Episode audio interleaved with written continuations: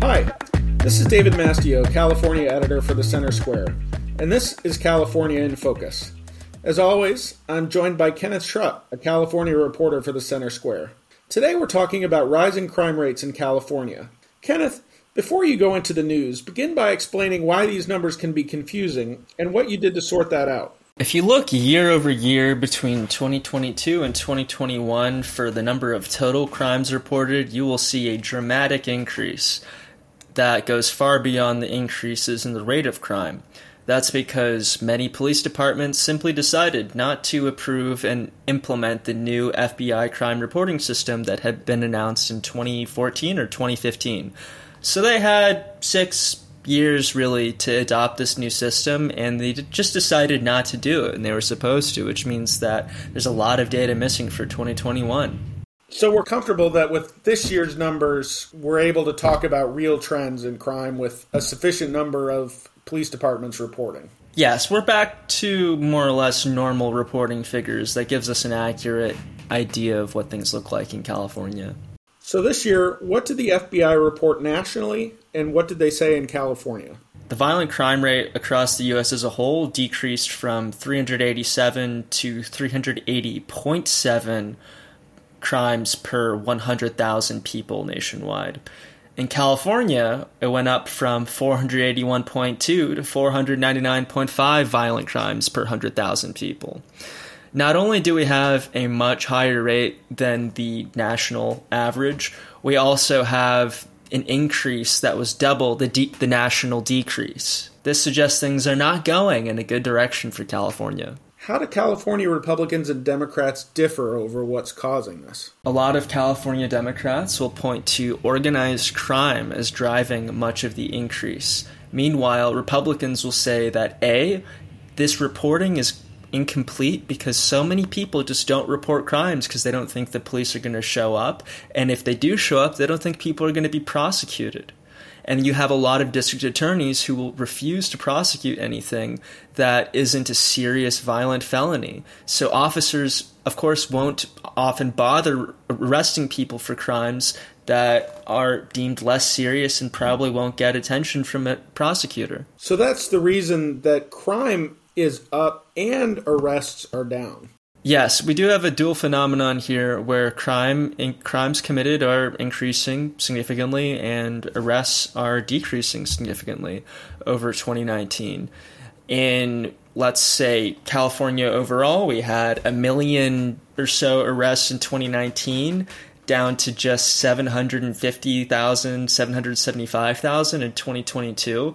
So that's about a 27% decline in arrests. Where is this phenomenon of rising violent crime happening? Is it just big cities or is it all over California? Well, if we're going to be looking at arrest rates and crime rates, you'd think that it would just be the big cities, but it really is a statewide issue. So this decline in arrests, you can look at LAPD and San Francisco PD, the two sort of headline agencies in the state. LAPD made 54,000 arrests in 2019, but just 39,000 in 2022. That's a 28% decline. So just a little bit more than the overall state decline. SFPD made 14,337 arrests in 2019 and 10,249 in 2022. That's a 29% decline. Not that much more than the state average, which really just shows you that the decline in arrests and the increase in crime is, is not just localized to the big cities. It's a real statewide issue. These numbers aren't a surprise to Governor Gavin Newsom. Earlier this year, he called out the National Guard in San Francisco to address organized fentanyl gangs, and he announced an increase in the number of National Guard some weeks after he, he first called out the National Guard. What's Gavin Newsom's position in all this? He has a very strong interest in appearing tough on crime, and to a huge extent, he has followed through and acted upon that. San Francisco is really a stain upon his image should he ever wish to run for president. In San Francisco, he deployed the National Guard to shut down these open air drug markets. It really was quite a scene that existed in San Francisco before this. You could go out into the middle of the street and people are just hawking drugs. You can buy your fentanyl, you can buy your heroin, whatever you need. It was easily available and, of course, entirely unregulated. Speaking of San Francisco, the mayor there has some proposals ready for the ballot. Yes.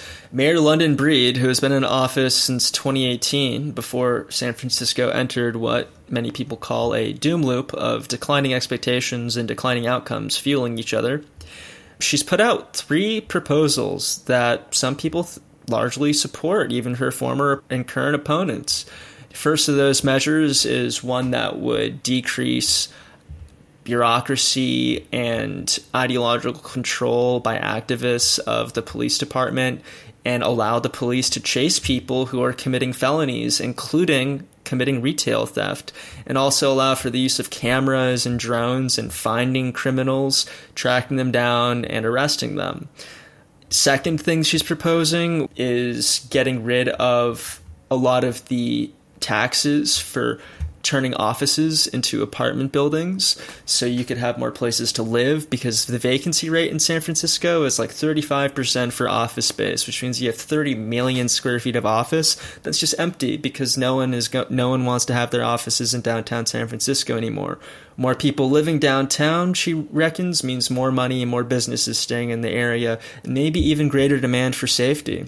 Third is also very interesting. She would require that if you are receiving county cash welfare, you would have to be screened for substance abuse disorders. And if you have a substance abuse disorder, you would have to participate in a treatment program and actually be actively doing well in that program and demonstrating some kind of progress and engaging with the program to receive your welfare cash payments. This is something that I've heard Republicans talk about for years, and seeing it happen in San Francisco would be a really huge win for London Breed. Is this the beginning of a get tough approach from Democrats statewide? I wouldn't count on it being a statewide thing. I think that Newsom has a lot of strength in San Francisco. That's where he was mayor of.